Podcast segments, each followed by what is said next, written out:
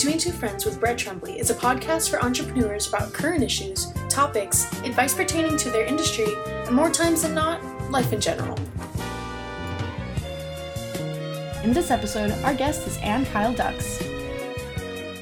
Hey everyone, welcome back to another episode of Between Two Friends. And today I am just overly excited to have our guest, Ann Kyle Dux, our very first Emmy winner on the show and probably our last. That's just a big deal. She does a lot of things. I think we all have multiple titles these days, but Ann is an on camera and readiness coach with her own business called Dux Communications. Tell us a little bit more about your background because that was just like one layer of all the things that you've done. Well, thank you for having me. This is fun. I launched uh, my professional development firm, Dux Communications, a few years ago. And as he mentioned, I teach professionals how to communicate more effectively on and off camera to really build their personal brands and their larger brands as well.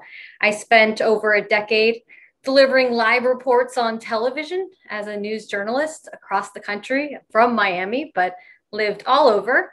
I was away for about 13 years and made my way back to Channel 7 WSVN and um, that was my last news position before I became an entrepreneur and small business owner. Give us a little bit about that story. Like, why did you want to be on camera?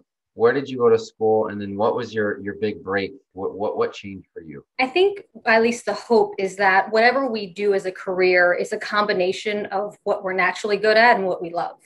And so when I was younger and in that process of self discovery, I thought, you know, I love to write. I love to read. I'm a bit of a nerd. I love to research. Um, I love to, I love video and photography and the creative side of things. And I'm, I'm a storyteller. And so as I started to put all those pieces together, it made sense to become a journalist. Initially, I was certainly not planning on being on TV. Actually, as a young person, as a child, I was extremely shy. I know it sounds almost impossible, but I almost didn't survive first grade. Oh, no. I know. My mom got that call that was like, you know, there might be a problem here. I just was extremely, extremely shy and I wouldn't speak. I wouldn't speak in class. I wouldn't speak to most people outside of my family. But it was something I worked really hard on. And I think I still work on it today. I think that, um, you know, we all start a certain way, our fabric. And um, it's really our job to to figure out what we can do with it, to figure out what our impact is going to be for our companies, for our communities, and so on. And so you you dig deeper, you push through it, and you figure out how to to have that impact, how to use your voice. Um, and I did that. So I ended up in television news. My first job was in Knoxville, Tennessee. Um, it's a sink or swim type job then and now. Um, but it's also one where it really celebrates teamwork, especially if you're at the right station. And so you learn on the job, you learn from each other, and you help each other out because you are dealing with a lot of people in crisis, um, in crisis situations, and um, and you're also in a world of seconds. A lot of people think about their industries and their jobs in hours, days, weeks, months. Projects are a little bit longer. But every single day you're on the news, you're putting a product out there into the world, sometimes a minute 15. You spent your entire day and then you just create a minute 15 and that's everything. And that's a lot of pressure and there's a lot going on. Um, but it's so important. You went to journalism school because that's what you wanted to do? Yeah. So I, um, I started at Boston University where I studied journalism and politics, political science. Then I moved over to American University for my master's in journalism and public affairs uh, because I thought, you know, I really love the politics too. What better place to be than DC? Um, so I got my master's in in DC and uh, started my journalism career. And then more recently, actually last year, I graduated from the University of Miami with a global executive MBA. So now I'm finished. I am not going to become a doctor. is not going to happen. But I just I love I love business, I love people, I love government, public policy, and journalism, storytelling. So I did it. I did all of it, and um, and I just you know we should never even if you're not going to a college or university, if you're just taking a simple class online, free or not, we should never stop learning. So for entrepreneurs, you can never stop learning. There's always so much more to learn the reason I ask about school is, you know, some people go in a roundabout way and end up on camera. Not everyone has to go to journalism school. A lot of people do. Um, where I went to school, I mean, it's a really you've never heard of it before, right? It's called Eastern New Mexico University. But we had a full TV station and a really good communications program. That's like maybe the one thing that the school had. And so we had friends who I would see them start their freshman year, and by the end, they had been on the local, not the local news, but the the university knew so much they were rather polished. And so, like the amount of work that it takes to get good, and then all, like you said, all the work just to get that minute fifteen it I, I mean it, it, like you said there's a lot of pressure because you got to nail it. Um, which takes us maybe to your emmy. How did how did that come about? What did you win your emmy for? Um, tell us a story. I have two emmys. The first one is from my time in indianapolis i did a story about the um, one of the emergency medical alert buttons that you press a lot of times yeah. people or people with different health conditions have them and um, it wasn't being taken care of properly when the button was being pushed, emergency personnel were not responding. My story centered around a woman, an elderly woman who was on her own. She lived in her house by herself independently, uh, but she had a stroke one day and she laid on her bedroom floor for six hours and kept pushing the button and no one came. Wow. And um, and it was one of those moments where her her daughter contacted the station, contacted me, and said, it just, this isn't right. You know, we believe in this big company that's behind this button. It says it on the button. And we, something isn't right. Something has to happen. And now her mother is in a home and is not in her own independent home anymore, but she lived, and that's important. But, you know, it could have been different. And so we worked really hard uh, to dig into it and to figure out exactly what happened. And, and hopefully, really, and, and I think we did this made people think a little bit deeper about if you're going to buy into these security measures and these mechanisms to make sure that they're going to work when, when it really matters most. Um, and to make sure the people who are responsible for it are being responsible. You're you're relying on that response. Like my my elderly parent is going to be safe because I have a plan. That is my plan, right? So you don't have contingencies because you're relying on that. So wow, Exactly. Exactly. And technology is the best. You know, we thankful like thankfully even with this pandemic we've seen how much technology has helped us out and and they've stepped up you know the companies behind a lot of the communication mechanisms and so on but um, there's a lot of pieces of the puzzle that we don't understand or didn't think we needed to dig into but i think it's our responsibility um, as consumers to, to do our due diligence there as well so that was that was my first Emmy, and it, it meant a lot. The obviously the award's great, but that call afterwards from her daughter after the story aired and, and the changes we made were were big for me. I, look, I didn't realize you had two Emmys. I I, I apologize for for changing you. Uh, you got to have them both back there though, so so people know. I know, I know, I know. I I'll tell I'll tell a shorter story if you want. The second one's shorter, much, much shorter.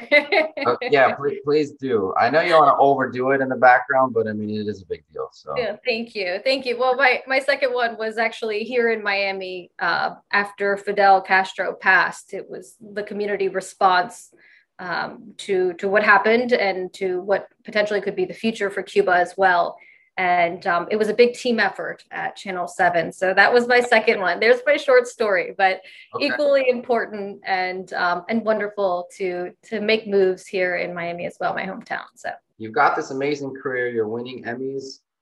And then now you have your own business. You you know like what what is that all about? In other words um, I first of all I really love when people who've always wanted to be an entrepreneur and then they make it happen or someone just gets the itch and does it because there's there's no right age to go on your own and be an entrepreneur. You can do it at any age but i love these stories. So again you're kicking butt in your career and you make a move. So how did that come about? You know what, what was the decision making there? Thank you for saying that by the way.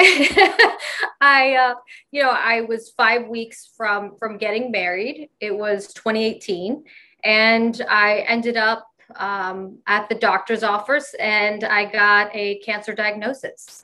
And it was it was a moment. I think that for anyone who's been diagnosed with cancer, that uh, the world stops and you feel like you're outside of yourself. um, and you you take the time to digest and to get mad and to get sad um, but then you decide you know i may not be able to plan three weeks three months from now whatever that might be um, but i'm going to get through this and so for me uh, that meant i had to go on medical leave because i wasn't healthy enough to go through the surgery i needed and um, i talked to my now husband and um, and he still wanted to marry me. Isn't that great? He's lovely. It's amazing. Um, and and we said we're getting married. You know, we're we're getting married, and so we'll figure out what happens next. And um, and we got married on a Friday. I had cancer surgery on a Tuesday.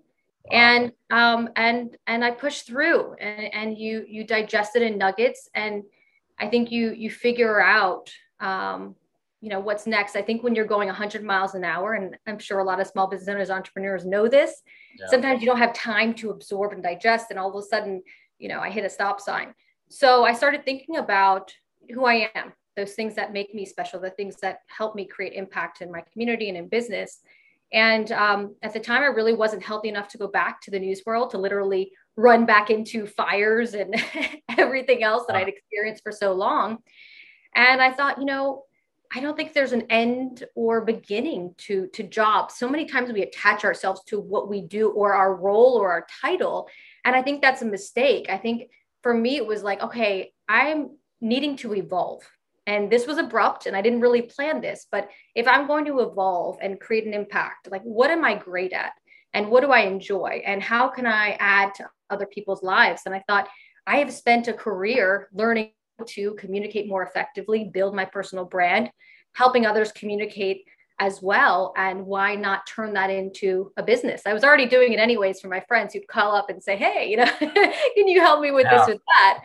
and so it, it turned into a business. It evolved. Met so many amazing people. I work with small business owners and entrepreneurs. I work with corporate individuals, C suite. I work with a lot of nonprofits as well. Um, so it's just, it's really it's really amazing to see other people have their aha moments and to sit in the background and be their communication sharpshooter and, and watch wow. people uh, communicate more effectively at work. And I'd like to think at home too. So hopefully some wives and husbands and girlfriends will call me later and say, oh my gosh, such an easier time at home now. Who knows? yeah, yeah, that, that's a whole that's a whole separate business. Yeah, I know, I know. uh, so look, first things first, I, I, didn't I didn't know about the cancer diagnosis. So are you know how are you doing now? I'm healthy now. Yes, I was really lucky. I had stage one cancer. I had surgery. Wow. I didn't end up needing radiation, and uh, you know I I felt very, and I do feel very lucky. Um, and as much as I probably picked up the speed maybe too much. And I'm moving very fast now as a small business owner and entrepreneur because we do all things. Um, at the same time, I'm more thoughtful about my life. And I think I have a really nice balance. And um, we have my husband and I have a son. So I'm now a mom. And uh, we, we had a we had a crazy 2018 2019 it, it happened all before covid so i feel like we were prepared for a large global pandemic if that if you can be prepared for that that's awesome well i mean I, I didn't realize when I asked that question that a life event, you know, spurred the change. Um, and not, I mean, it's a unique story, not totally uncommon, but um, but I a blessing in disguise, perhaps. Maybe now you're doing what you're called to do. Yeah, I think we all evolve. And I think your aha moment doesn't have to be a big diagno- diagnosis. I know I was very dramatic in my approach. Sometimes it's getting fired. Sometimes it's saying, I don't want to go to work anymore. I don't love my job. Like I, I am not finding joy in my everyday and, and taking that plunge, you know, sometimes you don't need to get beat up to jump off. Um, and it's scary uh, I definitely had my moments where I'm saying, Am I doing what I'm supposed to be doing?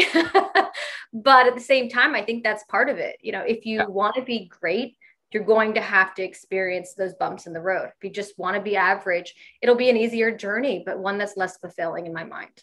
Absolutely. I, I, I hope I hope people hold on to that quote. You know, uh, there's risk with entrepreneurship, but that's where the, the rewards can come, right?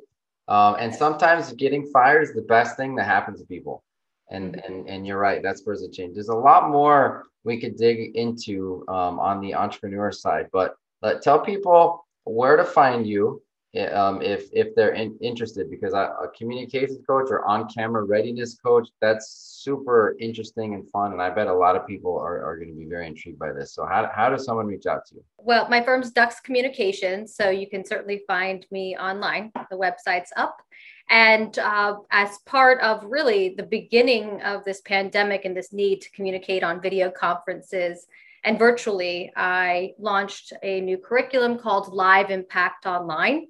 It also has its own website and it breaks down the different services I offer there.